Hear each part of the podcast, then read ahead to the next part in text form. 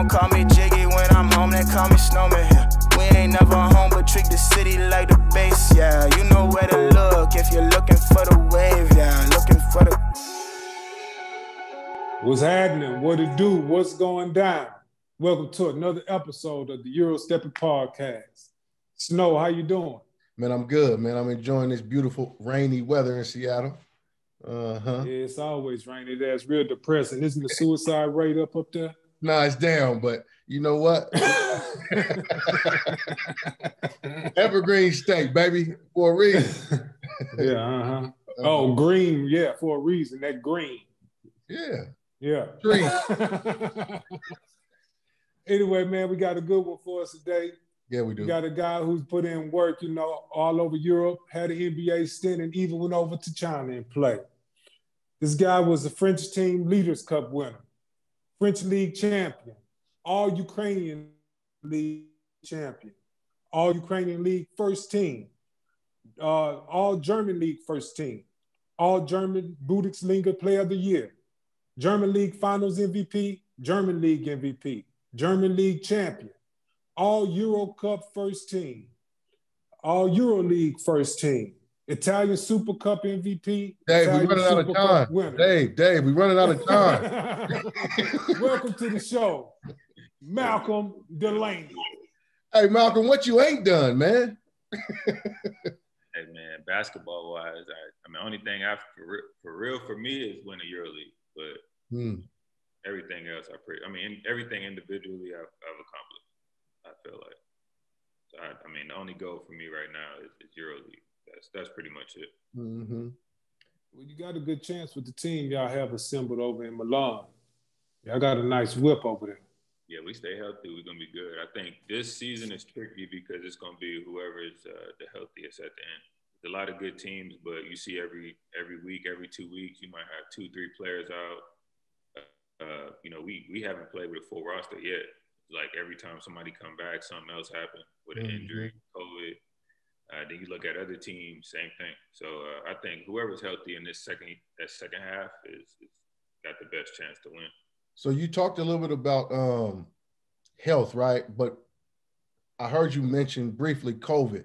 Can you tell can you tell the viewers how COVID is actually impacting the season? Because we know about health, guys getting injured, but what about COVID? How's that been impacting your season? It's tough, man, because I mean, I'm over here single, but you know, you got guys with families who, you know, they they they worried pretty much every time we take a test. Um, just for example, we got a coach who uh, tested positive right before Christmas. Mm, So he had to come back and quarantine, um, and his family's here, so he couldn't see his family for Christmas. He just missed New Year's. You know, his birthday's today, so he's pretty much staying in an apartment uh, two levels under his family and can't see him.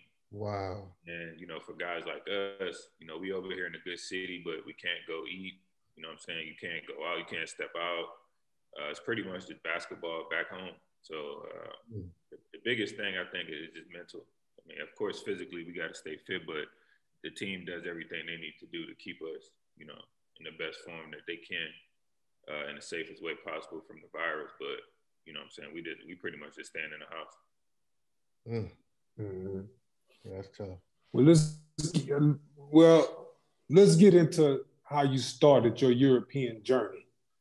We know you're from Baltimore, went to Virginia Tech, and had a, a great four-year career there.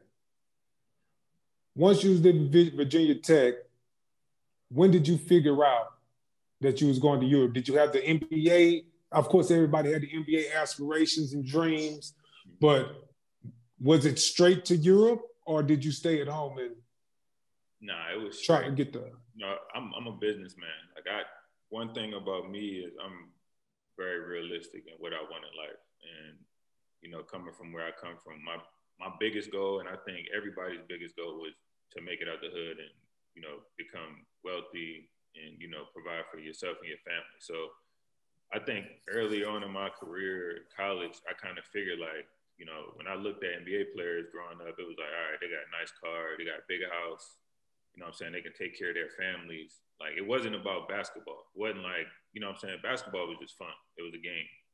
But I think when I put it in, into perspective, I'm like, well, if I can go over here and make, you know what I'm saying? Of course, you're not gonna make 80 million over here, but you can go overseas and be a millionaire. Why would I stress over the NBA? Mm-hmm. So, you know, in college, it was uh, you know, I killed college, so I, I think I should have been drafted. Well, I, I know I should have been drafted. But like I said, I'm a businessman, so my, I had a good agent, and uh, I put my name in my junior year, and I was hurt. I had hurt my ankle, and I played on it the whole year um, with the injection. So you know, I was pretty much numbing myself to play. And once I put my name in for early entry, uh, I worked out in Portland, had a great workout. Basically, everybody was telling me like, "We got you in the second round, working your way into the first. But you know, physically, I felt like I wouldn't be able to give, you know, my all going into the, the draft process. So I wasn't going to sell myself short and get just settle for second round. Mm-hmm. Uh, so, you know, looking back at that, I, if I could do it again, I probably would have kept my name in because I could have went to Europe my senior year. You know what I'm saying? Instead of if if it all came down to it, I could have left and went to Europe. You know, if, if the NBA didn't work out, but my senior year was the lockout year. So I knew going mm-hmm. into that summer, you know what I'm saying, if I don't get drafted, my agent was like, look, everybody's going to be trying to get jobs in Europe, China, just to make some money, you know what I'm saying, until the lockout. So I had already had in my mind, like, all right, I'm going to go over to Europe, make some money, and then come back over. So it wasn't a decision between NBA and Europe. It was a decision on guaranteed money and, you know what I'm saying, non guaranteed money and I decided to take guaranteed money. So, you know I'm saying? That's how everything got started. Okay. Yeah, they, they, say either you're gonna work or wish, and you decided to work. Yeah. when I left, when I graduated, you know, I said I had zero dollars in my bank account. Like I didn't, you know I'm saying? My, I didn't have a family that had money. I didn't take out loans. I know a lot of guys who took out loans. You know I'm saying? I didn't do none of that. I was like, look, I'd rather have nothing. And then as soon as I get that first check, you know what I'm saying? I feel like it's mine. I don't owe nobody nothing. That's wisdom. I got my team to advance me five thousand dollars in the summer just to hold me over until I got there. And you know what I'm saying? That was literally like that was the first thousand dollar amount I had in my account. You know, five thousand dollar check, and it, you know what I'm saying took off from there. So, as you was going over, your first European experience was in France. Before you get on this plane, before you go over there, what's going through your head? Are you nervous? Are you anxious? Like you don't because you know, when I was coming over, I didn't know nothing about Europe when I start coming over and play. So I didn't know what to expect. Right. So uh, like I said, I had another thing. I had a, a great agent who put me in a great position. You know, I knew I knew somebody personally who played on that team a year before me. Um, I seen what he did there, so I kind of gauged myself off of what he did. I'm like, all right, if he went there and did this, I can do this. Um, and mentally, it was only basketball. I didn't care about nothing else. You know what I'm saying? I'm, as long as I got a great place to live, they give me a whip, I can eat. Um, I'm good. I'm a hoop wherever. You know what I'm saying? And I'm good at locking in on whatever I got to do. So, you know, my, my goal was just to go over there and hoop. You know what I'm saying? Go over there, play well, and then see what's up with the NBA in that next summer. So whatever came around and whatever came with that, I was prepared for. And it was difficult when I got there, but you know I'm saying? Mentally, I was already checked in where I wasn't gonna let nothing take me away from, you know, what my objective my objective to go there. And that was Elan Chalon in France, right? Yeah. Okay. Can you talk a little bit about that experience, man? Once you got there, how'd you what happened? Like how'd you play? How'd you feel about the situation? Was it everything you thought it would be? Was it? Yeah. So um, when I got there, so first of all, you know, only thing I really knew about uh, France was Paris. So I'm thinking like, I'm about to be next to Paris. I'm gonna be going to Paris, and my flight was to Paris. So I'm like, all right, we must be close. Then we had like a like a five hour drive from Paris. I'm driving. We just keep driving. I'm like, like, why the hell we fly in Paris? We're not even close to Paris. So we driving. We get to this small town. You know what I'm saying? I go there, they get me my apartment, um, and they like, yo, we're gonna go pick your car up. So I'm like, all right, cool. I get there, they gave me this little ass car, like it was a, I don't even remember the name, but everybody on the team had new cars, and I had literally like it was like the one hand me down car, like the worst car. so I they gave you the bucket. They gave me the hoopty. So I I get it. And then it was, it was a stick. They didn't teach me how. I never drove a stick before. They just basically gave me the keys. Like, yo, here go the keys, blah, blah. I'm like, all right, cool. So I go in the parking lot, trying to figure it out. I'm like, man, I couldn't get it in reverse for nothing. So I'm like, man, fuck it. I just went to the crib. I'm like, yo, y'all take me to the crib and take me tomorrow. so I left the whip. And then the next day I had to go to the grocery store. Went to the grocery store. I couldn't read. Everything was in French. Nobody spoke English. I'm like, damn, I go, I'm picking up, I don't know, was was chicken, pork. Like I'm I'm just picking shit up. And uh, I get to the counter, and the lady's telling me like, "Yo, you can't pay at the register with a card." But she's saying it in French. I don't know what she's talking about. So I'm getting frustrated. I'm like, "Yo, I don't know what you're talking about." So I just left the shit at the counter and left, walked out. So that my first two days, like I couldn't drive the stick. And then, you know what I'm saying? I went to the grocery store and I didn't know what they were saying. I didn't know what I was buying. So I walked out. And then from there, like, you know what I'm saying? Like it was basketball. They helped me out with the off the court stuff we ran a lot. Like we we ran this reservoir the first week there. Like I probably ran more than I drove. And uh, that was my introduction to Europe. Like, you know what I'm saying? They didn't really, it wasn't nobody like translating for me, like, yo, you need to do this. I'm gonna show you how to do this. It was like, nah, here'll get your car, your apartment, and you know what I'm saying? We're gonna figure it out. And that was my introduction. So I got a, a wake up call early. Early. Early. And what a lot of players don't understand either is the amount of running you do as soon as you get to Europe. It was crazy, but that coming from coming from pre-draft, I was in the best shape of my life. So mm-hmm. when we doing all the running, I'm I'm all the way in front of everybody, and like all the OGs chilling. I'm like these niggas. I'm looking back like, bro, I'm I'm I'm trying to prove a point. I'm like, right. I'm in shape. I ain't trying to don't I don't want them to say nothing bad about me. I'm professional. I'm in shape. I'm ready to hoop from day one. And you know I'm saying? That was something else I learned. Like, bro, you gotta pace yourself. You know what I'm saying? But I'm young. Like at that point, I'm young, healthy. Um, I ain't care. I'm going in there. Like I said, my goal was to go in there, hoop, and get to the league. So I didn't care about chilling. I didn't care about, know I'm saying, taking the day off. Like it was about really was trying to work, perfect my craft, and, and come back over. You think that mentality pushed you to where you are now, though? For sure. I, I I mean everywhere I ever been, you know, that's my goal. Get better, make the team better, and make sure that nobody has anything bad to say about me. Like be a professional. That's mm-hmm. you know I'm saying. I always I pride myself on that, being professional. You're not gonna go to a, a coach not gonna say nothing bad about me. A team can't say nothing bad about me. I go to work every day. I'm on time when game time, if I'm, it don't matter if I'm hurt, sick, I'm trying to play. Mm-hmm. Like you can't, you know what I'm saying? I'm not gonna get in trouble off the court. Like it, that's that's something I pride my career on. And you know what I'm saying? That's one of the reasons why I got where I am. Cause you know what I'm saying? You don't, you're not gonna go read nothing about me, about what I'm doing off the court. Like the most they can say about me is, oh, he talk on social media. And if that's the worst thing you can say about a player in 10 years, you know what I'm saying? For me, you know what I'm saying? I feel like that's a good thing. Right. They say when I talk to young guys, one of the things I try to tell them is uh, your job is to make yourself indispensable. And it sounds like that's kind of the approach you had, and that's why you're having the success you're having. Um, can you can you talk to us a little bit about your your following year? So you you do your thing, you kill that year, and now it's time to kind of look at what's next, right? How's that conversation going with you and your between you and your agent?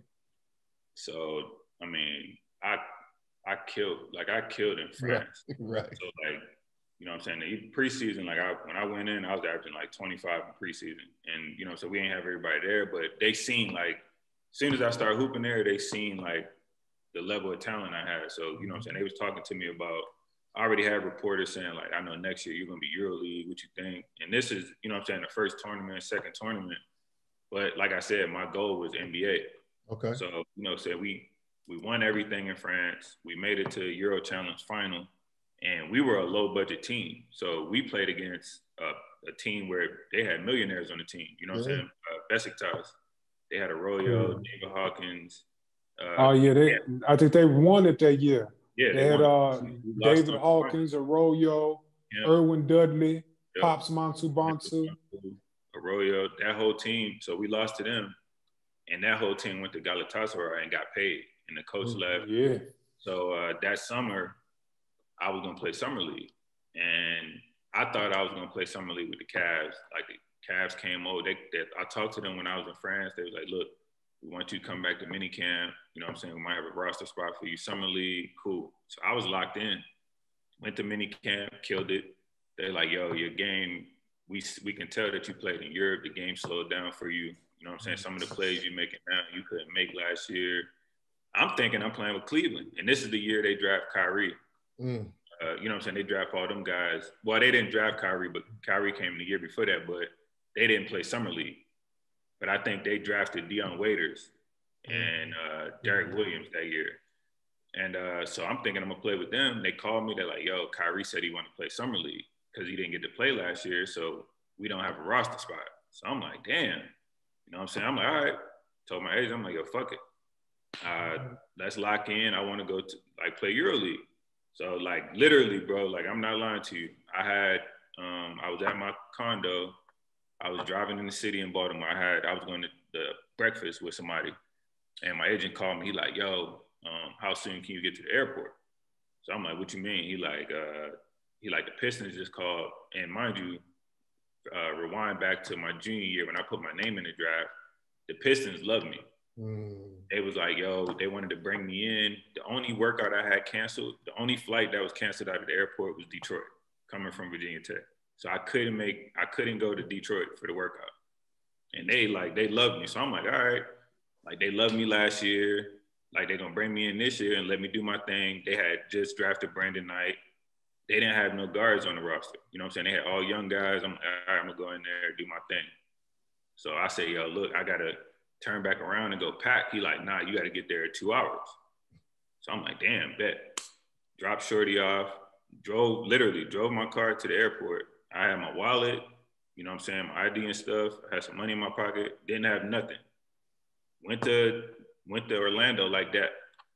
Went straight to the Nike store, got some gear for Orlando, and then, you know what I'm saying, play with them. But uh, you know, a lot of people don't know about that. It's like, so when we was in practice, they wasn't really involving me in the practice. So I'm like, you know what I'm saying? Like I ain't never been through no NBA practice, but he's like they just called me. Like I'm not we not calling them trying to play. Like they called me to bring me in, but I'm calling my agent like, bro, I don't know. Like, you know what I'm saying? They ain't really involving me in practice. They got two dudes in front of me that wasn't better than me. I just put in work in college and overseas. I'm like, their resume ain't mine. He like, nah, they they good. Like you gonna play. All right, bet. So the first day I go, don't play at all. So I'm like, all right, cool. Usually, you know what I'm saying? They let Brandon Knight play, all mm-hmm. the guys. Brandon Knight was the starter. So I'm like, all right, he'll play one day, maybe two. Second day, I don't play at all. So I'm like, all right, bet. Now my agent like, yo, we got some EuroLeague teams coming to see you. You know what I'm saying? Like, and I'm like, all right, now you like y'all messing my money up. Now I'm not only y'all not showcasing me to the NBA, like I got big teams from Europe here you know what I'm saying? That's coming to see me play, and I'm not playing. So second day, I'm pissed. So third day come around, uh, I told my agent, he like, yo, they said they're gonna play you today. Bet. So I, I remember this shit. I had like number 11 or something in practice. And my game, my game jersey was like number seven, or it was like another weird number, number nine. So I told him, I'm like, yo, like my this ain't the same number I had on my jersey. They're like, nah, you good.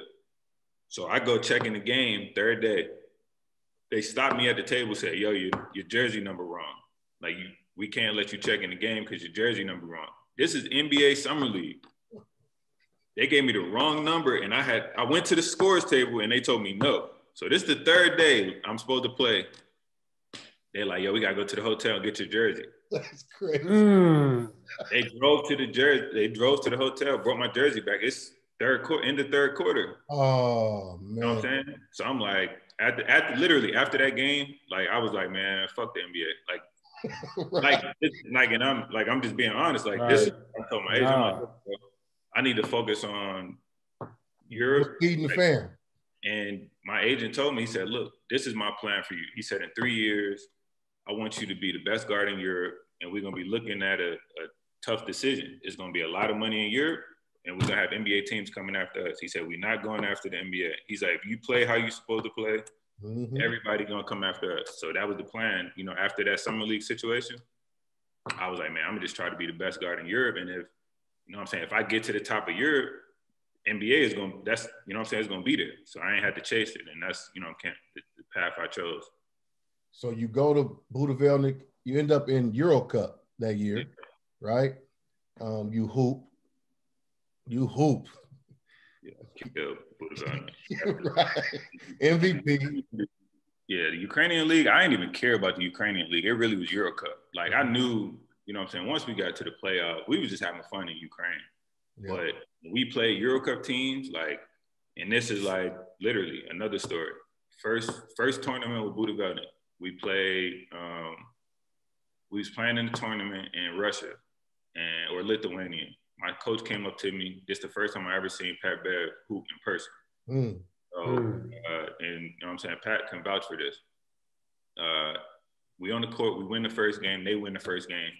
He playing for Spartak St. Petersburg. They got money, like they got mm-hmm. crazy bread. So I'm like, all right. And you know, in Europe, everybody believe in whoever make the most money, whoever team got the biggest budget, they they got. Yeah. You know what I'm saying? I'm on a team where we washing our own uniforms and shit, and you know what I'm saying? They got, you know what I'm saying? They they got money. Right. So my coach come up to me after the first game. He's like, "Look, you know how much that guy makes?" And I'm like, "Who?" He like, uh, "Pat Beverley." He's like, "Man, he he just signed a, a, big deal over a million. So I'm like, "Damn." I'm like, "They Euro Cup? He making he getting over M in, in Euro Cup?" He like, "Yeah, bro. He killed blah blah." So I'm like, "All right, we got them in the final." So I'm like, you know what I'm saying? I go back to the, I go back to my room. I watch Pat Bev film. I'm like, damn, I'm like, all right, he really, you know what I'm saying, played on some high level teams over here. This is how you get to an M. And then we played him. Like I killed that game. We ain't match up the whole game. I ain't, you know what I'm saying? Like I, but I had like, I had like 28, 29, and I hit the game winner. Mm. So when I hit the game winner, I'm like, you know what I'm saying? In my mind, I'm like, all right, I'm saying this one of the top guards in Europe. So now I can kind of gauge where I'm at in my mm-hmm. career. And this is preseason in my second year. So I'm like, I can play on that team next year. Or, you know what I'm saying? If if they giving out M's, I'm right there. So, right. you know what I'm saying? That was another situation. And then after that game, we was staying in the same hotel. I chopped it up with Pat. First time I ever met him in my life, coolest dude ever. And we were just talking. He like, yo, I'm I'm out of here. You know what I'm saying? He like, I'm, I'm going to the NBA. So I called my agent. I'm like, yo, look. I said, yo, look, Pat Bev out of there, bro. Like, I need that, you know what I'm saying? I need that break. yeah. And then, you know what I'm saying? Pat Bev ended up leaving. But, you know what I'm saying? That was another step in my career. And Pat don't, like, he don't even, I, I ain't never even tell him this. Like, he don't even know he motivated me. Like, really, right. bro. And he'll tell you, bro, he, we was sitting in the lobby. He had a big gold Breitling on, bust down. I think he might have had his girl there. They went shopping. He he just went and bought some lube. Like I swear to God, ask Pat Bev this. He only I never told him this. Like he had lubes on, on, he had watch on. Yeah, we need to get him on the pod. Yeah. yeah. And he and that motivated me. Like you know what I'm saying? For me, like some dudes look at other dudes like, damn, he's doing too much.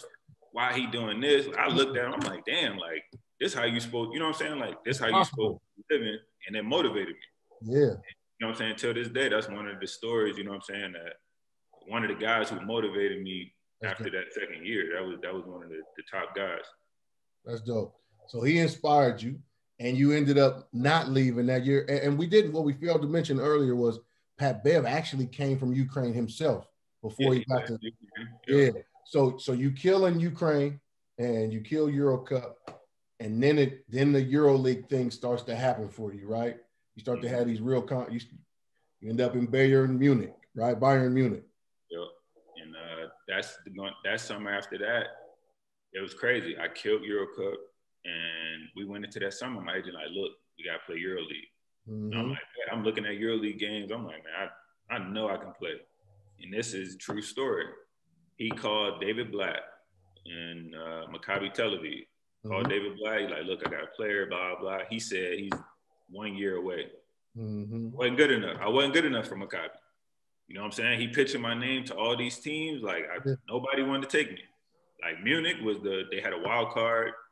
Uh, you know, Tyrese had just killed there. Right, they Tyrese Rice. Wanted, Tyrese they wanted to play together. You know what I'm saying? Like they wanted. That's what they wanted to happen. Me and Reese were supposed to play together in, in Munich, but they like, look, we got a little money. Um, the coach is crazy. They like, if you if you can play for this coach and you survive that year, you're gonna it's gonna stamp you. It's like, if you can play for him and survive and you play well, everybody gonna respect you. Yep. So that was another challenge. You know what I'm saying? Like it was like, all right, I can go to Munich. City is dope. You know what I'm saying? The organization is dope. You know, I'm very professional. You know what I'm saying? If I get this stamp, now this is this is the third year on our plan. Now we looking at NBA. If I go play well in EuroLeague, and that was my goal going into that year. You know what mm-hmm. I'm saying? And mm-hmm. that's kind of what happened. Mm-hmm. So you work over in you do work in Munich. You go back to the league. You got two years stint in Atlanta. No, but I, instead of coming, you had to do one more year first. You had to do I, one more year in Europe. No, no, no. I went to so I did Munich. He went to Kuban, Kuban. And I, went two years, I went two years to Russia, and that's like you know what I'm saying. That was a deciding factor. And with with Munich, I had a and it's another Pat Bev story. When I was in Munich, uh, this was like March, late uh, late March. Um, it was crazy. The worst week I had the worst shooting two games shooting shooting games in my my year that that year. We played in the cup. We lost both games.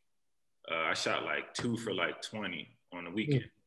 Like my worst two games. My agent called me like, "Yo, uh, Houston Rockets, they calling about you." So I'm like, I'm like, shit. I hope they ain't see these last two games. He like, not like for real. I'm like, damn. you're, I'm like, damn, bro. I just had my worst two games in the Rockets. I'm like, so uh, Pat Bev, just uh, I think Pat Bev broke his hand. Mm. Just uh, the year and going into the playoffs, Pat Bev got hurt. Here come the Rockets. My agent called me. He like, I'm driving home from practice. He called me. He's like, yo, uh, where you at? I'm like, I'm driving home. He like, pull over. So I'm like, all right, pull over at McDonald's. He like, yo, the Houston Rockets thing just got real. So I'm like, I'm like, hold up. I'm like, what you mean? He's like, they offered you, they offered you a two year.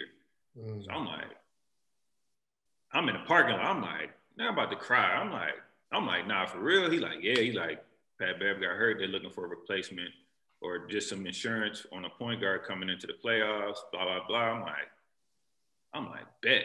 So he's like, they're gonna give you this for the buyout. We're gonna tell Munich. I didn't have a buyout in my contract in Munich. At this point, I wasn't even like I said, I wasn't thinking about the NBA. It was let me be the top guy in, in Europe. So I didn't have a buyout clause in my contract. So he was like, the toughest thing is gonna be getting you out of your deal in Munich. So next day I go into the office, contract right there. Uh, and uh, they're like, yo, we know about everything going on. You know we can't let you go, right? I'm like, you know what I'm saying? Like I'm like at that point, I'm like, damn, like they just snatched my dream away from me. Like, I had the contract right there and couldn't mm-hmm. sign it. And they like, yo, I don't care if the buyout was two million, we can't let you leave. You know what I'm saying? Mm. That was kind of a turning point in my career because I was thinking about like telling my agent, like, bro, I don't care. Like I'm out. Like, you know what I'm saying? I don't care about you. I'll suffer the consequences of, of FIBA in, in Europe, but I'm going to the league. You know what I'm saying? Like it was that close. Yeah. yet so far, and you know what I'm saying? I had to turn that deal down. And I, as a professional, I'm like, look, they invested in me. I'm having a good year. Like if I go keep playing well EuroLeague and yep. win German League, next, like, you know what I'm saying? I got three months. Like that, you know what I'm saying? The Rockets will still be there. Let me just go finish what I started. And you know what I'm saying? That led to that summer, which was LeBron, the LeBron summer, going back uh, to Cleveland, I think. And he put the whole NBA on hold, and that's how the whole Russia thing happened. Once again, I wasn't waiting for NBA teams to give me minimum or something. You know what I'm saying? And mm-hmm. I you know what I'm saying? I went with the guaranteed money. I, I prided myself. I'm like, by 25, I want to be a millionaire. I was 20. I was 25 at the time. They came with two year offer, more than what I wanted. Bet sign me up. Like I'm, you know what I'm saying? I'll go play two more years, and in two more years, I'm gonna have enough money in my account where I don't have to make a uh, decision based on financial reasons. You know what I'm saying? I got the money. Now it's about where would I fit in, and you know what I'm saying? That's how that the, the Russia thing happened, uh, and that's why I decided to to go to Russia. Wow. So so let me ask you this: out of these countries that you've been to by now, you've been to France, you've been to Germany, Ukraine, Russia. What was the craziest thing you've seen on or off the court that's probably like shocking or mind blowing? Uh, craziest. Or something you experienced. Yeah, we've had guys tell stories. we just heard it. We, for example, we got a story from Keith Langford where you know they they wouldn't let him take his money because it had white on the bills. Let me see. Oh, I'll, I'll tell. I'll tell. Uh, let me see. I'll tell. I'll tell a money story. So when I played in Ukraine, we had. Uh, you know, you, I mean, everybody know how Eastern Europe is with with money. Yeah. They holding. They was holding checks, but they. I never like. I was never a player who. You wasn't gonna hold my money. Like if if my contract say thirty days, sixty days once 30 days hit, I'm not practicing, I'm not playing. I'm not, you know what I'm saying? I'm not gonna tell that story, oh, I stayed for three months. Nah, that ain't me. Like I, I do what's in the contract and y'all gonna do what's in the contract. So we had one time where it got to 30 days and I told them, I'm like, yo, I'm not practicing. Like, till my check comes, I'm not coming to practice. They're like, all right. They thought I was joking. Like the coach was laughing. I'm like, all right. So the next day came, I didn't I didn't wake up, nothing. My driver came, knocked on the door. I was like, yo, I'm not going to practice. He's like, what you mean? I'm like, I'm not going. Tell him I'm not going. He's like, they calling. They can keep calling. Tell them where my receipt at for the wire. I'll practice. so they made they made a fake receipt. They made up a bank. receipt was fake. They gave me a receipt. I played, went and did my homework. The bank didn't exist. So I'm like, nah, bro. Yeah. No way. So, mind you, this is Euro Cup Final Four. So now my name is ringing. It's like, all right, this team want to buy Malcolm out. This team, I'm like, all right, bet. So somebody got wind of them not paying us. They wasn't. It wasn't just me. They wasn't paying everybody. So they're like, yo, Budivelnyk got financial issues. It's a couple players that might leave. And once they seen that, they're like, oh nah, like we got to figure something out. So they they brought me into the office, and they was like, yo, we, you know, what I'm saying, we can just give you cash. US dollar, cool. Open the safe. They got probably 200,000 US dollars in the safe. I'm like, bro, like, why y'all got all this money, but y'all not paying us? So they give me my money cash. When it's time to leave, I got I got a lot of bread in cash in US dollar. You know you're only supposed to travel with 10,000. 10,000. 10, 10, I'm yeah. stashing money and everything. Like I got sunglass cases. I'm putting like five thousand. yeah, I got you know I'm just stashing money in different places where you know if they find five thousand, cool.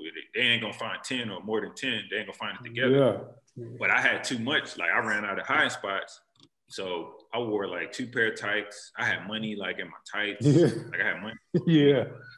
And my we, teammate, all been there. My, my teammate Leo Lyons got to the airport before me. So he in line and they pull him aside when he go through the, the metal oh, detector. Found his money. I'm in the back of the line. I'm like, he turn around, shake his head. Like I pulled the money on my back. I'm stuffing it in like in my tight. I'm in the line, putting money in my tights. Like you know what I'm saying? I'm sweating. So I get through. Yeah, I'm good. It ain't this before they had the body scanner. Uh, yeah. Uh, so I get I get through there. He misses flight. They hold him in Ukraine for a couple days, and they didn't give him his money back. Mm. You know what I'm saying? I get to Amsterdam. Amsterdam got the body scanner. I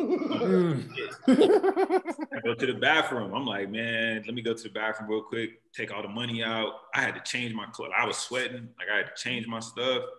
So I get to the security. They're like, yo, I was like, look, I got ten thousand dollars in my pocket.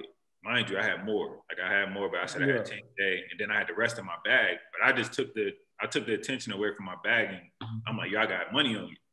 So they was like, all right, grab your bag. We're gonna go check it. They like take the money out. I'm like, yo, it's too much money in my pocket. I don't want to do this in line. So they're like, all right, we're gonna do it in private. Took me aside. I took the money out. This, oh no, no, put it away. So I put it away. They let me through.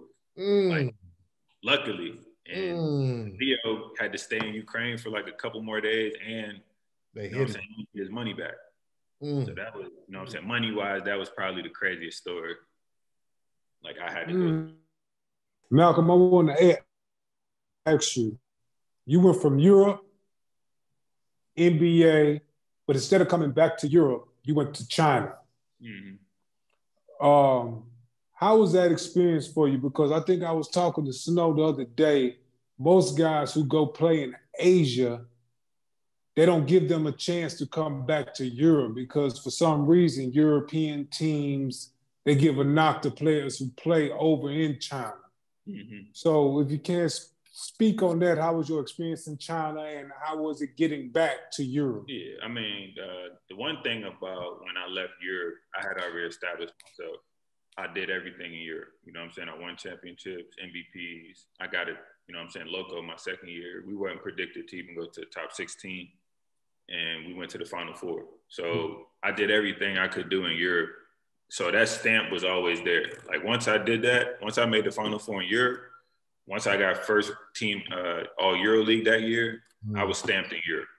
So uh, another thing people didn't know, like so during the Final Four, uh, you know, European Final Four, everybody's there. So now you got every EuroLeague team, every NBA team, all the top Chinese teams, everybody there. So if you walk into the lobby at a Euro League Final Four, well, I know we was in Berlin when we walked into the lobby. You seen everybody, every team, like literally like they trying to figure out what they're gonna do next year. So, you know I'm saying? My final four experience was my agent like, look, we got we had a we almost had to deal with the Mavericks done at the final four. Like we was about to do a, a early, I was gonna do a, a, verbal agreement. I was gonna go commit to the Mavericks. And something happened with Mark Cuban. He didn't want to pay a point guard or something. They was they was talking about minimum. So I'm like, nah, I'll wait for free agency. Mm-hmm. I had the Chinese team. I had Guangdong, who I eventually played for. We had a meeting with him. You know what I'm saying? Me, my father, my agent, and the coach, and the guy, the translator. Basically, we went to meet and They like, look, we the San Antonio, no, we the Los Angeles Lakers of China. Mm-hmm. We got this championship. We need another one. They like, we offer you blah blah blah, two point five million. What you want to do? So I'm looking at my agent like, you know what I'm saying? Like, I ain't prepared. Like, we ain't talking about no money, but he like, look, we ain't talking about. He's like, if they start talking about money, you and your father leave, I'll stay. You know what I'm saying? We ain't gonna get it. We just gonna try to, you know what I'm saying? We just gonna engage in conversation. You never know. So as soon as they start talking money, he like, look, Malcolm gotta go. I left. So I already knew, like, all right, I got Europe. I had every I could have went to any team in Europe that year. You know what I'm saying? I had, but I had Barcelona. The only team that I was really looking at, I had Barcelona and Darussafaka was trying to give me some crazy bread too. And, but I knew I wasn't going back to Europe, you know what I'm saying? But I still had to entertain it for, you know what I'm saying, just in case.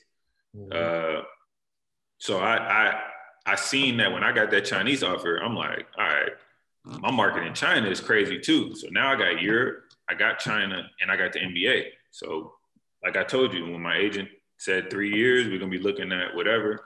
I had that Houston offer in three years, mm. and I made a decision to go NBA or to take you know a lot of money, and I took the money and it ended up working out for me because it was good basketball. Now I'm in another situation where I got money, I've done everything I need to do in Europe, and it's like, all right, do I go NBA or do I stay in Europe, take more money, or do I go to China and take the most money? Right. But you know what I'm saying? I had to play in the NBA, so I did that.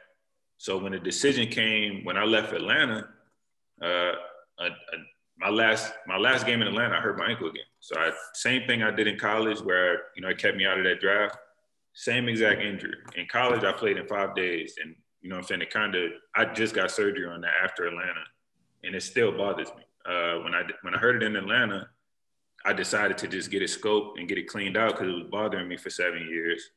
Uh, so my decision after Atlanta, I didn't have fun my second year. You know, we was tanking. I, I hate losing. I don't care how much money I make.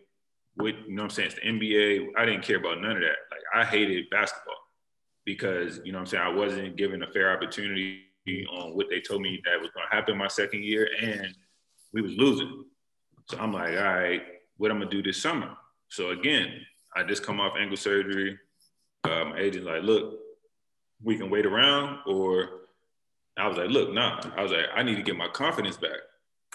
I, I want to play in the NBA, but I don't I don't feel like myself right now. So let me go back to if I go to China, I know they're gonna give me freedom. I'm gonna be able to hoop, and I need to get back to who I really was. You know what I'm saying? As a hooper. Of course. And I knew they was gonna pay me a lot of money. You know what I'm saying? Because I already had that China market. So same team came around. I'm like, all right, bet. I'm, gonna take this offer. I'm gonna go to China, have fun playing basketball. You know what I'm saying? Make some more money. And then next summer we'll go back to NBA or you know what I'm saying? If I want to stay in China, And that's all China was for me. People was like, why you go to China? Why? I had a great situation. I was with a great team, Yeah. great money, and I got to get my swag back on the court. You know what I'm saying? So Right. my experience there didn't end, end well because you know Chinese politics. Um, and like I said, as a professional, some things I don't tolerate. And you know what I'm saying? We had the best record in the league. I was averaging 26 and six. We had three people on our team averaging 20. And we was clearly the best team in the league, and they wanted to bring in more players and rotate Americans or whatever. They wanted to do something. I wasn't really feeling it. Mhm. And I wasn't, you know what I'm saying? I wasn't gonna do that. And I went home for break. I told my agent, like, look, ask them what we gotta do for me to stay home. You know what I'm saying? Like we could part ways, I'll stay home. And it was NBA playoff time. So let me try to get on with it, a playoff team. You know what I'm saying? So um, a lot of stuff went into that decision. Uh, I stayed home, uh, almost got back on with the Bucks. And then uh, Paul Gasol did something with his contract where he did, he decided to get surgery after the, the, the deadline. Yeah. So if you know what I'm saying, if he would have, they would have probably would have released him before the deadline if he would have said he wasn't going to play, and that would have been a roster spot. But he waited, and then he decided to get surgery after his contract was guaranteed. So that kind of knocked me out. You know what I'm saying? So I got stuck in another situation, but I ain't really care. I'm like, man, look, I went. I'm healthy now. I feel good. Um, like you know what I'm saying. They seen me work out. They they love what I did in the workout. I'm like, all right, now we back to the league. I don't want to hear no European offers. Like literally, every, CSKA called me. Like Kyle Hines, I play with Kyle. Mhm. I was in Vegas, and Kyle was in the hotel. They they had Kyle recruiting me. I'm at the crap table in Vegas. His brother like, yo, we got to get you in CSKA. Like he called Kyle like, yo, Malcolm down here. So you know what I'm saying? They tried to get me to go to CSKA that year, and Mike ended up taking that deal. Uh, but I, I didn't want to go. I'm like, yo, I don't want to go back to Europe. Like I 10 month seasons. You know what I'm saying? I didn't want to do it. China, the money was great. We had breaks. You know, we had four breaks where we get to go on You vacation. got spo- you got spoiled. Yeah, I went home. I'm like, after the NBA, like, you know what I'm saying? We're not practicing. We don't have all these rules with, you know what I'm saying? We ain't got to eat dinner together. Like, I can go, go eat dinner with my, if I got a, a friend on the other team the night before the game, we can go eat dinner together. It ain't no, you know what I'm saying? So it was fine for me. I didn't, that adjustment um, to go to, to China was easy, but to go back to Europe um, was kind of difficult because, like I said, I didn't want to go back to Europe. And the Barcelona thing just happened. If Barcelona, if Thomas Heurtel didn't get hurt, I would have never went to Barcelona.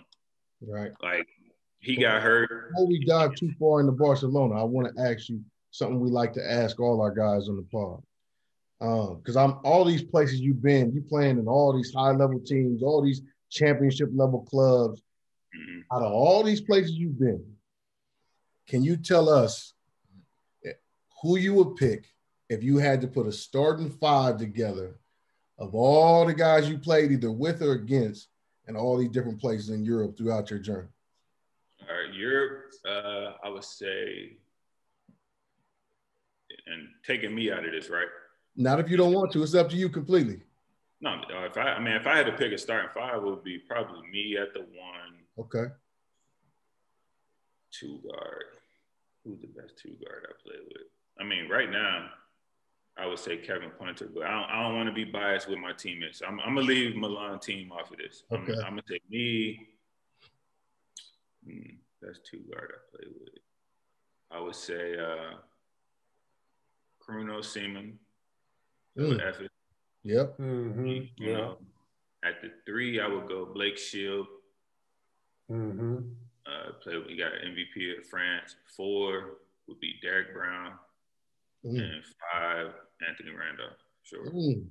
Mm. I mean, my loco, my two years in loco, we had they were the two. Like, I mean, we at that time we weren't as known, but they were the two most talented teams I played on. Besides, I mean, even Barcelona last year, we had a talented team, like a, a well-known roster. But my team, my first year in loco, our team was crazy. That Euro Cup team, if we had a better coach, you know what I'm saying, not to knock the coach, but if we had a coach who could handle like, Like, like, you know what I'm saying? Like that he wasn't prepared for that caliber roster. right. If we had Coach Bartzokas with that first team, we would have went undefeated in Euro Cup. Like we won 19 straight off of talent and then lost going into the, you know what I'm saying, the, the final eight.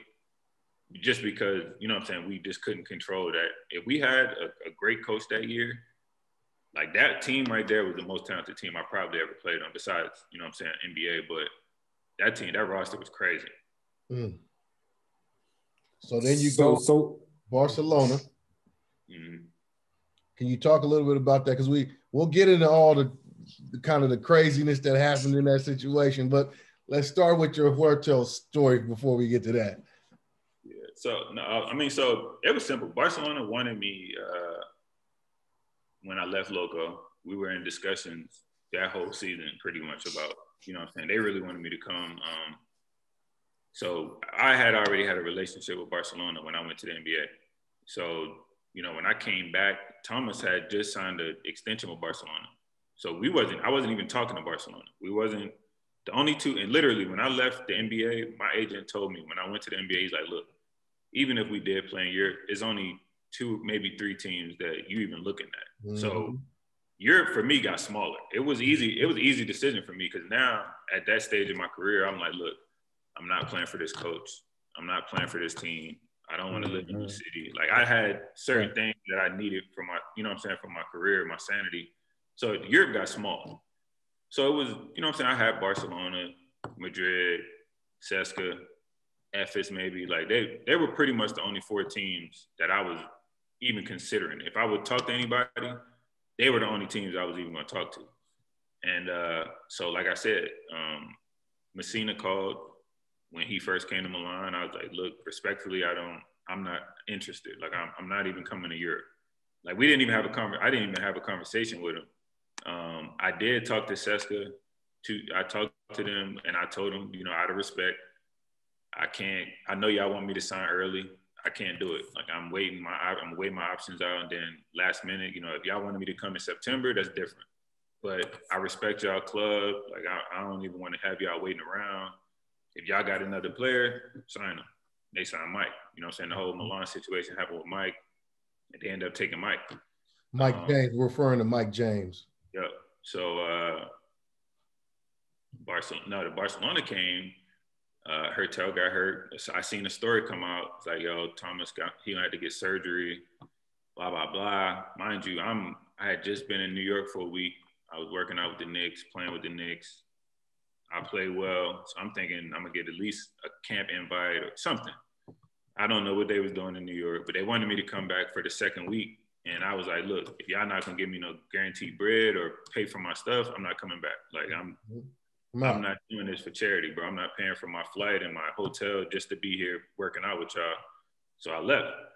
Uh, so towards summer keep going, summer keep going. My agent called me, Golden State. Like, could be a good opportunity. You know what I'm saying? They don't have no guards. They, you know I'm saying? They need some something off the bench. So I'm like, bet Golden State could be perfect.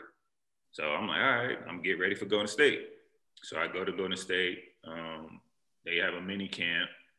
Go out there, kill Golden State. Like they're probably the best NBA workout. And mind you, I wasn't. I did the New York thing, so I was already. I was in shape. Kill Golden State. So I'm thinking. I call my agent. I'm like, look, if they if they tell you anybody in this workout was better than me, I don't care what the situation. I was the best person in the workout, and it wasn't even like it wasn't close. So if they tell you anything different, I'm out. You know what I'm saying? I don't even want to. So I talked to them. They like, look, really like you. We impressed. Um, we're gonna have a group come in next week full of wings and big wings and, and bigs, and then we're gonna decide who we want to bring to camp. So now I'm stuck in a situation like, all right, do I? They didn't say like, yo, we're gonna invite you to camp. They didn't say we're gonna guarantee partial, nothing. So I'm like, all right, I gotta go to stay here. As soon as the workout over, my agent called me like, look, Barcelona's calling me. Like, I've been holding them off for a couple days, blah, blah, blah. I'm like, all right, I'm in this situation again. Let me see what they offering. Like, let me look at the roster. I seen the roster they built. I'm like, damn, this a this a final four roster. You know what I'm saying? We can win. If I go, if they add me to this, we can win EuroLeague. So I, it was Pesic. I played for Pesic before. I'm like, all right, do I want to play for Pesic? I know the situation happened before. Like, I didn't really want to play for Serbian coaches again. Um, I'm older now. You know what I'm saying? I'm like, all right, nah. I was like, it was cool. I'm like, the basketball was cool. I'm older now. I know what the, I'm looking forward to. I know what I'm expecting. I call my agent. I'm like, look, let me go to Barcelona. If they give me security for a second year just as insurance, if I get hurt or something, I'll take the deal. We can go to the Final Four. We can win the championship. Now it's like, all right, I'm at the stage of my career where it's like, I ain't trying to keep going back and forth. Mm-hmm. And when I took the Barcelona deal, I they knew what I wanted to do. They didn't have the money I wanted, so I took less money than I really would have even took. So they got me for a discount. It wasn't, you know, I'm saying they they didn't really underpay me, but for what I could have got, I took less money, and I didn't care. It wasn't about the money. I knew I was going there to win the championship. I knew I was going to play well, and then the summer after that, we was going to be in negotiations with a contract that I was I was literally going to end my career in Barcelona. Mm. They knew this. Everybody, I said it from day one. If I sign, I told my agent, if I sign in Barcelona, I'm not trying to sign nowhere else. So structure my contract where I got freedom in the second year, and I'm gonna play well the first year, and we're gonna sign a three-year extension. I'm done. So that was my plan going to Barcelona. That was my only plan. I didn't. I wasn't talking to nobody. I wasn't interested in nobody. I was gonna end my career in Barcelona, and that was my decision. That's why my decision to Barcelona. It was so easy for me because great city. I thought it Man, I love it. And one of my favorite cities.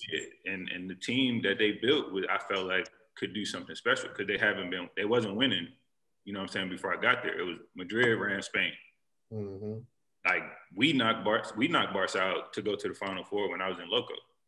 So it's like, all right, now I, I got a chance to go here, and you know what I'm saying? They haven't won in a while. I could be a part of something special to get this back where they need to be. Mm-hmm.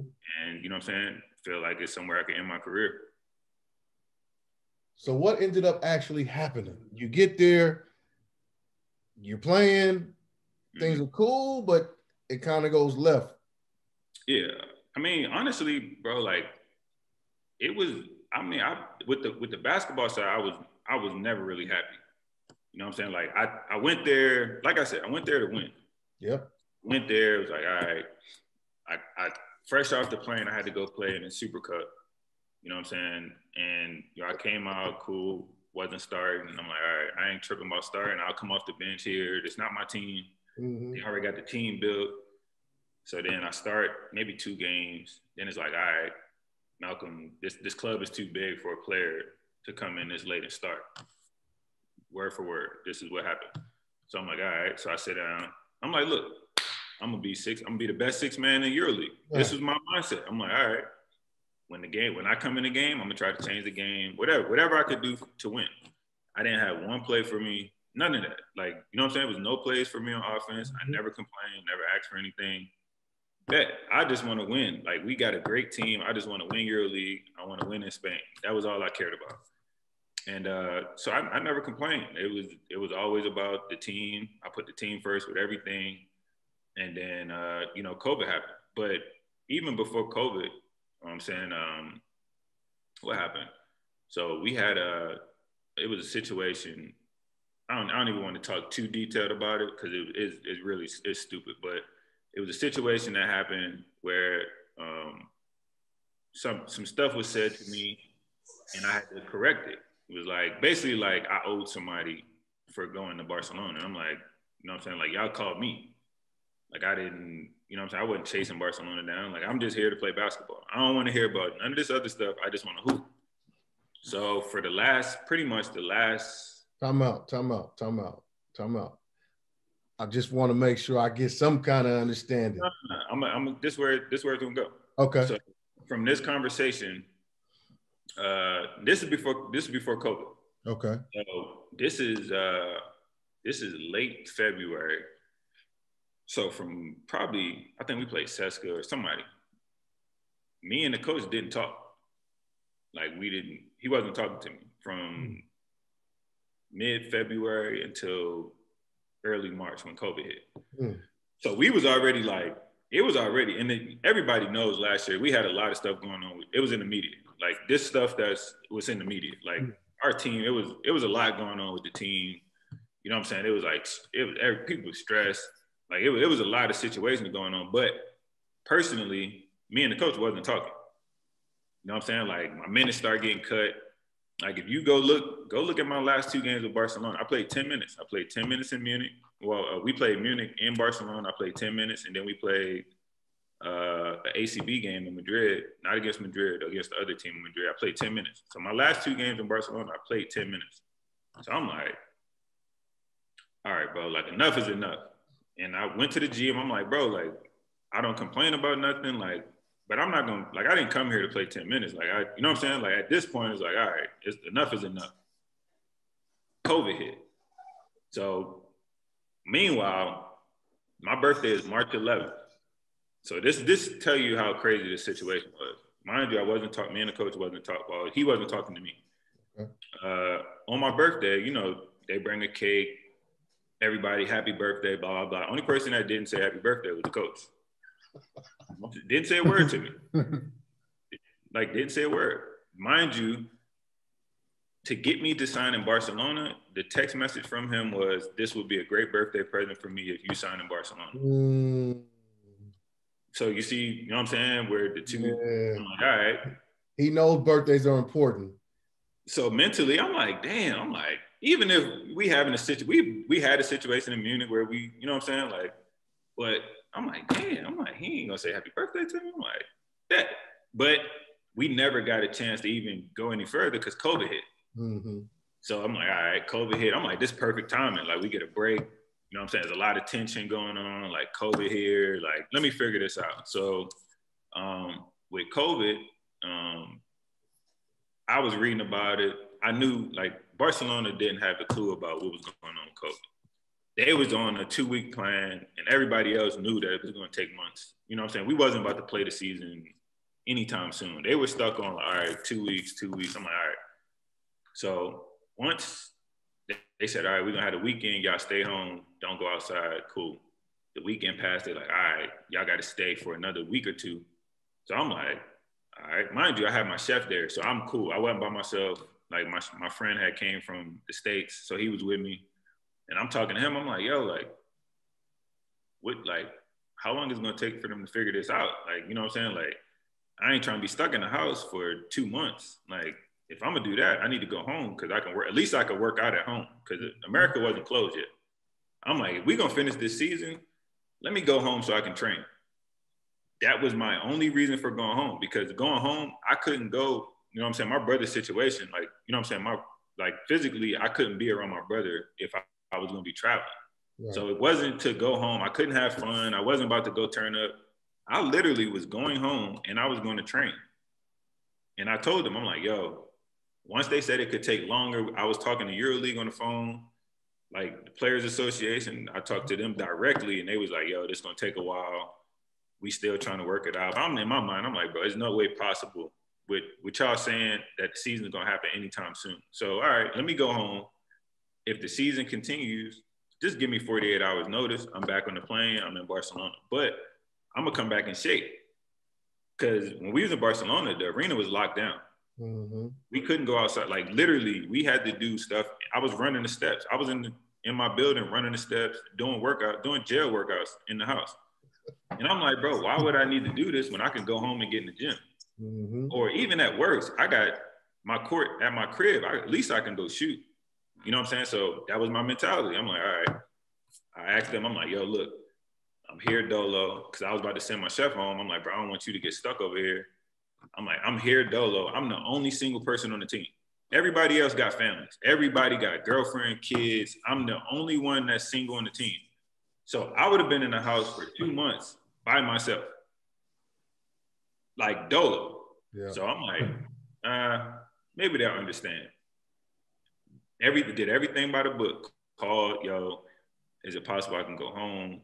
Blah blah blah. They like, ah, the the president is saying that y'all can't leave. We need to keep an eye on y'all. I'm like, we're not doing nothing but staying in the house. Like, it's like, so what if you go home and you get sick? I'm like, yeah, it's possible, but like, you know what I'm saying? At that point, that would be on me. If if something happened and I travel and something happened with me, if I got to pay a fine, if I got to get suspended, that's you know what I'm saying. As a professional, that's on me. I would accept any consequences that y'all guys put on me if mm-hmm. if I if I wasn't professional about it cool. So they came back to me. They're like, look, we're gonna uh, we're gonna ask everybody on the team. If everybody on the team says it's cool with you, I mean, if it's cool with them that you go home, everything is good. They called everybody individually on the team and asked them, was it okay for me to go home? Everybody said, yeah, Malcolm is here by himself. He can go be closer to his family. You know what I'm saying? He won't be stuck in the house by himself. Everybody said, cool. Next day, don't hear nothing. Day after that, don't hear nothing. So I hit him back. I'm like, yo, like, I talked to everybody on the team. Everybody said it was cool. You know what I'm saying? What's up? Nah, we decided we can't let you go because if we let you go, then somebody else might want to go. I'm like, that has nothing to do with me. And if a European wants to go home, they're two hours away from home. Mm-hmm. I'm, you know what I'm saying? But they got their families and they're not traveling with their kids. It's a different situation for me. So I'm like, all right. I'm like, look, bro, at this point, mentally, I'm going home. I would rather us work this out, you know what I'm saying? And whatever, you need me to sign a paper, we can do something in the contract to say if I'm not back in a certain time, I'll do it. So they like, all right, well, just don't say nothing on Twitter. Don't tweet. My, my agent like, don't say nothing on don't media, don't talk to nobody. I'm like, cool. So I went home, didn't say nothing, didn't post nothing. I'm home for four days. Wake up, I got tweets like my, my whole page blew up. I'm like, damn. Article come out. Malcolm Delaney demanded his passport. Uh, they, they act like I walked in there like, yo, give me my passport. Like, yeah. no, bro, like the, the arena was locked, like locked, lights out. I had to walk in there with my cell phone with the flashlight on to get into the locker room, which was open. And they told me where the passports were. They kept the passports in the locker room. So I walked to the locker room with the flashlight, got my passport, and I went home. Article was like, they flipped it like, I demanded my passport. I just left. Like, nobody, like all this stuff. So I'm like, damn, I'm like, they told me don't say nothing, but now it's an article out about making me seem like the bad person. But I'm like, you know what? I ain't gonna say nothing. Let it go, bro. I'm I'm joking. Like anytime, like if I have like a drink of tequila, I say like I'm in Mexico, right? Yeah. So another article come out. They take a picture. I posted a picture from the Atlanta Hawks. We had like a beach volleyball day. Like we just had fun one day. The article says Delaney goes to Mexico with his friends, but can't return to Barcelona. So I'm like, damn. I'm like, so I'm like, yo, like now it's like, all right, they making me seem like I'm the bad person. Like I'm not even saying nothing at this point. You know what I'm saying? But like I said, bro, I, am not gonna bite my tongue. I'm not gonna let people like. So I hit them up. I'm like, damn, bro, like y'all told me not to say nothing, but all these articles coming out. Mm-hmm. Then it's like another article come out. Delaney's future in jeopardy with Barcelona, blah blah blah. So I'm like, now the fans is like, now the mm-hmm. fans is in the middle because everybody in Barcelona loved me. Like all the fans, nobody can tell you anything bad about me. Everybody on staff, all the fans, all the players, nobody can say anything bad about me now the fans looking at me like, damn, like, is he like, is he an asshole like that? Like, is he? I'm like, bro, I'm just sitting there looking like, all right, bro. Like, I ain't even gonna go into detail about everything that happened because it, it's just too much. I'm like, that ain't true. I'm like, whatever y'all read, it ain't true, whatever, whatever, whatever. So I'm like, all right, cool. So for me, the breaking point was, so I'm home. Mind you, now we at like, we at like a month. Like I'm home for a month. I'm working out. I got my trainer coming to the house. I'm working out every day, training. So they start sending me workouts. They're like, uh, yo, see if you can do this, blah, blah, blah. So I'm like, all right, cool. They start doing team workouts on Zoom. So they send me the Zoom schedule. They like, yo, it's uh, they said uh 12 o'clock in Barcelona. So that's 6 a.m. in Atlanta. So I'm like, all right. So they, mind you, they tell everybody getting the Zoom work. I text the trainer. He like, nah, they ain't say nothing about you. It's good. I'm like, all right, cool. So I'm like, I hit him after their workout. I'm like, bro, tomorrow, can y'all move it back to two? And so I can join. It'll be 8 a.m. my time. I want to work out with the team.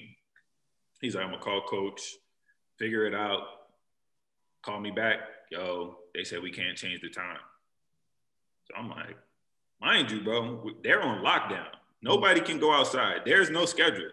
Yeah. So I'm like, bet. Like now they don't want me in the Zoom workout. So I'm like, okay. So I call my agent. I'm like, bro, look, they don't want me involved in the workouts. Like now, like for me, it's it's getting personal. Like I I didn't do anything. I wasn't saying anything. I'm like, but damn, y'all not gonna involve me in the workouts? Okay, bet.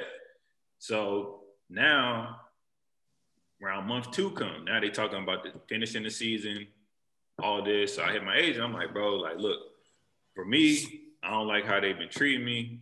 Like, what are they talking about with the extension? So they're like, uh, we don't know about the money. We don't have this. I'm like, all right, cool. So I'm like, for me, like for me to come back and play, I'm not playing in July. Like, you know what I'm saying? That's that's not part of the contract. But for me to come back and play, I just want security. You know what I'm saying? Like we we had already talked in February. I talked I sat down with the GM, we talked about extension. My extension should have been done before COVID. You know what I'm saying? Like they knew that I wanted to finish my career there. Everybody knew it. So that shouldn't even have been a discussion. Even if for me, they would have came to me and said, look, if you'd have handled the COVID situation different, and they said, look, we're gonna do this for you. We can't do a contract right now, but for sure we're gonna have this set up for you. Anything. We didn't even have one conversation about it. There was no conversation about contracts. So I'm like, all right, cool.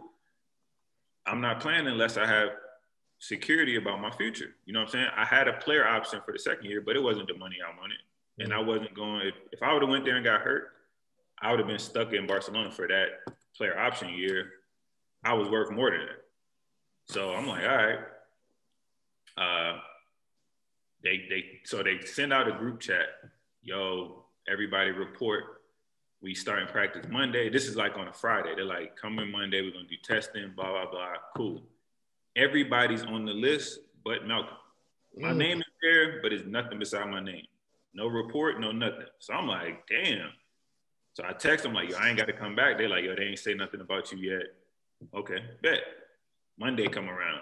So the team report. Now they got the photographer. They got everybody there, media there taking pictures. Yeah. Everybody got a picture but Malcolm. So I see it. Fans under comment, where where Malcolm, he not coming back, blah, blah, blah. No response. Now they back on Twitter. Yo, you don't want to come back to Barcelona. I'm like, bro, they didn't tell me to come back. So now once all the fans start saying stuff, now it's okay, you got to be back in 48 hours. I'm like, so I'm home. I'm like, I'm now I'm stuck. I'm like, I'm talking to my agent, like, bro, like they didn't leak stories to the media about me. I'm not talking to the coach. And you didn't even want to involve me in the team workouts while I was gone. But you think I want to come back and give my all to win a championship? Like, and mind you, the only the only player who spoke up for me was Cory Higgins. You know what I'm saying? Like he said something on Twitter. Like nobody was nobody was reaching out to me, making sure. Like so, I'm like, all right, dudes got their contracts. They signed three year. They signed everybody who signed their deals. They ain't say nothing. So I'm like, okay, so why would I go out and do this for everybody when I'm I'm here dolo? Mm-hmm. Like everybody pretty out. They just left right. me out. So you know what I'm saying? I made the decision. I told my agent, I'm like, look, bro, honestly, like I don't see myself going to war with, you know what I'm saying, an organization who didn't go to war for me. Yep. You know I'm saying? Right. I've done nothing but go to work every day, be respectful, talk to the fans. They like, we haven't talked to players ever. I'm talk everybody who talked to me, I'm responding. You know what I'm saying? Like, so I'm like, uh, I said, bro, I'm gonna just chill. Like, I'm gonna focus on next year. And you know I'm saying? That's how that whole situation happened. I didn't, it wasn't no, I didn't go on social media bashing them. I didn't say, you know, I, I, I like that. That was the best team I thought I played on. You know what I'm saying? Put together. It was a well put together team. We had fun, but you know, at the end of the day, I'm 31 years old. I'm a grown man. I'm a businessman. Yep. And right. after I'm done playing basketball, them fans ain't gonna care about where I'm at. Like those coaches not gonna care about where I'm right. at, where my family's doing. So I had to make a decision that was best for me, and that's you know what I'm saying. That's that's just how it ended. It wasn't like I, I have no ill will towards them. I I thought I was gonna end my career there, but I talked to Coach Messina that first, like literally the first conversation I had with him. I'm like, damn, like I can actually talk to my coach. You know what I'm saying? He he understand. I don't the dialect and every, everything was cool what he was saying was exactly what I need to hear at that point in my career for physic, like physically, mentally, and what he was trying to do with this organization. It made sense. so it was that was an easy decision for me, bro. Like it wasn't no should I go back here? Should I? I didn't even want to talk to nobody else. It was once I talked to Coach Messina that first time, I'm like, I'm going to Milan. Yeah. And you know what I'm saying? It was it was easy, and the rest is you know what I'm saying. The rest is history. And I'm for sure this will be my last stop in in Europe. If I'm right, I'm not nowhere else in Europe. This will be my last stop. So before we before we uh get toward the end of this thing, I wanted to ask you. I got one last question. I don't know what Dave has for you, but I got one more question. Who's the one dude that you dealt with that just gave you work that either it was that day or every time you run into him, he, you just having issues with him, or who's that one dude? Uh, in Europe. Yep. In yeah. The toughest, I mean, the toughest guy. Uh, nobody really killed me in Europe. Um, I mean, I always say, I mean, Mike, Mike and Shane are the two, the two top guys. You know what I'm saying? But it's it's like guys like we always bring the best out of each other. Nobody, no, none of us has ever just killed each other. Like it's always, you know what I'm saying. But like in my career, I think the, the toughest player I ever had to guard was Devin Booker. Mm. Like that was that was like, and he only he only scored eight points on me, but it felt like thirty. Like it was it was an yeah. eight. damn, bro, he had eight straight, and it was like eight different, like four different ways. I'm like, damn.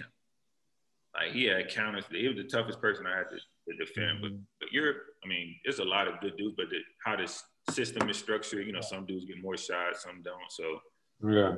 But Mike, Mike and Shane definitely, you know, the top. But this year, Mike is Mike is cooking, but you know, what I'm saying yeah. my guy. So we always we always go at it. Mm-hmm. Malcolm, man, I want to thank you for giving us the opportunity for us to sit down and talk to you, hear your experiences, man, your outlook on Europe, your uh the things that you went through, man. We really appreciate you giving us your time. Already, man. Um, for anybody want to, you know, don't know how to follow you, reach out to you, anything, what's your handles on Instagram, Twitter? How can people find you? Uh, Twitter is FOE23 and uh, Instagram FOE2304. Yeah, I know you, you you active on the Twitter. Yeah, I'm active. I'm, I'm yeah. Well, again, man, thank you for your time. Thank you for uh, joining Euro Stepping Podcast. Catch us on YouTube at net. At, thank you for joining Eurostep Podcast. Catch us on YouTube at Net Net Ones Network. Damn, I fucked it up again. Thank you for joining YouTube podcast. Get to YouTube hey, hey, we signing off. Euro Stepping Podcast, no yeah. fee, because we got all the game. we out. Thank you for joining Euro Stepping Podcast. Watch us on YouTube on the Net One, Next Ones Network. And also catch us on nextones.com. That's Euro Stepping Podcast, no G. Because we got all the game was a joke. What they still playing games for? Holes in my denim, never holes in my game, no. You won't be just like me, they don't love you the same, no. The series three to nothing, and I'm back home for game.